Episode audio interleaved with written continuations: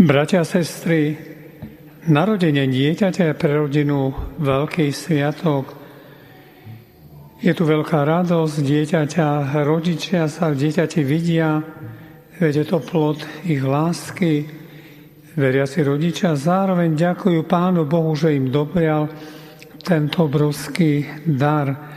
Zároveň v ich mysliach vynára sa otázka, čím len bude toto dieťa ako zvládne túto ťažkú dobu plnú rôznych nebezpečenstiev? Odpoveď nám ponúka dnešný sviatok narodenia Jana Krstiteľa. Jan sa narodil za zvláštnych okolností. Jeho rodičia boli už dosť starí, ale Boh im dal, požehnal dieťa, za ktoré bezvysledne tak dlho prosili. Zvláštne veci sa diali aj po jeho narodení. Pri obriezke sa otcovi rozviazal jazyk a začal rozprávať. Velebiť pána Boha za dar jeho spásy, hovoriť, aké kroky budú jeho syna. Pôjdeš pred tvarou pána, pripravíš mu cestu. Nečudo, že sa všetci prítomní pýtali, čím len bude tento chlapec. Chceme trochu približiť okolnosti Janovho narodenia, porovnať s narodením Pana Ježiša. Vieme, že Jan Krstiteľ prichádza na svet z neplodnej starej ženy.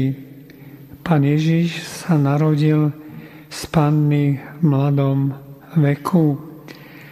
Janov narodenie sa nestretáva s vierou. Jeho otec Zachariáš neverí, že sa to môže naplniť. Preto stal sa na určitú dobu nemým. Až do Brieska, ako sme počuli, sa mu rozviazal jazyk. Pána Maria naopak pevne verí slovám aniela Gabriela, ktorý jej zvestuje, že bude matkou spasiteľa.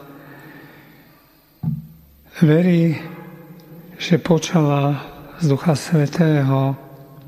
Bratia a sestry, Jan Krstiteľ je predchodcom pána. Krstil vodou v očakávaní toho, ktorý bude krstiť Duchom Svetým a ohňom ohlasil Ježišov príchod a upozorňoval ľudí, aby si očistili srdce od hriechov, lebo len tak budú môcť dôstojne prijať Božieho baránka. Vieme, že Jan Krstiteľ žil dlho na púšti. Svetý Lukáš o tom píše vo svojom evaníliu, že tam rastol a mocnil na duchu kázal pokanie a jeho povesť sa rozšírila po celej krajine. Ľudia k nemu chodili vo veľkých zástupoch, dávali sa mu v Jordane krstiť a vyznávali pritom svoje hriechy. Avšak v deň, keď prišiel k brehu Jordanu Ježiš z Nazareta, zatiaľ ešte nie veľmi známy, prestal Jan krstiť Obratil sa k nemu a povedal, kto to ku mne prichádza. Jan Krstiteľ spoznal pod vplyvom Ducha Svetého v tomto mužovi Syna Božieho, Mesiaša. Vieme, že Svetý Jan Krstiteľ mal svojich učeníkov, ktorí ho oddane nasledovali, obdivovali ho, a pýtali sa ho, kto si, si Mesiáš, si Eliáš, si prorok. Ale Jan vždy odpovedal, ja som hlas volajúceho na púšti, vyrovnajte cestu pánovi. A z naražkov na Ježiša, ktorý sa už pripravil na svoje verejné vystúpenie, ešte dodal, ja krstím vodou, medzi vami však stojí ten, ktorého nepoznáte, ten, ktorý ma prispomne. Jemu nie som ode ani remienok na obuvi. Bratia a sestry, na Janovej postave nás najviac uchvácuje jeho absolútne, absolútne nezišná vernosť svojmu poslaniu, totiž pripraviť cestu pánovi. Nikdy, ako som už počul, nehlasoval seba, vždy hlasal Ježiša.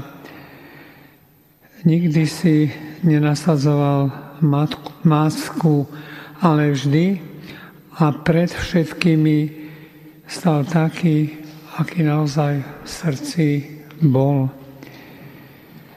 Až do konca ostal obyčajným hlasom, a to len preto, aby neodviedol pozornosť od toho, ktorému bol povolaný sviedčiť pevným a vyrovnaným svedomím povedal veľké slova,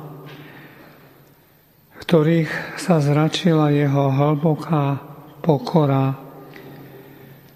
On musí raz, ja však sa musím umenšovať. Tieto slova si zaslúžili aj dôstojnú Ježišovú odpoveď. Preto vyhlásilo Jánovi Krstiteľovi, Pravdivo vám hovorím, nikto z tých, ktorí sa narodili zo ženy, nie je väčší ako Jan Krstiteľ. Priatelia, a tak z úctou dnes obdivujeme pokoru a múdrosť predchodcu pána, svetov Jana Krstiteľa.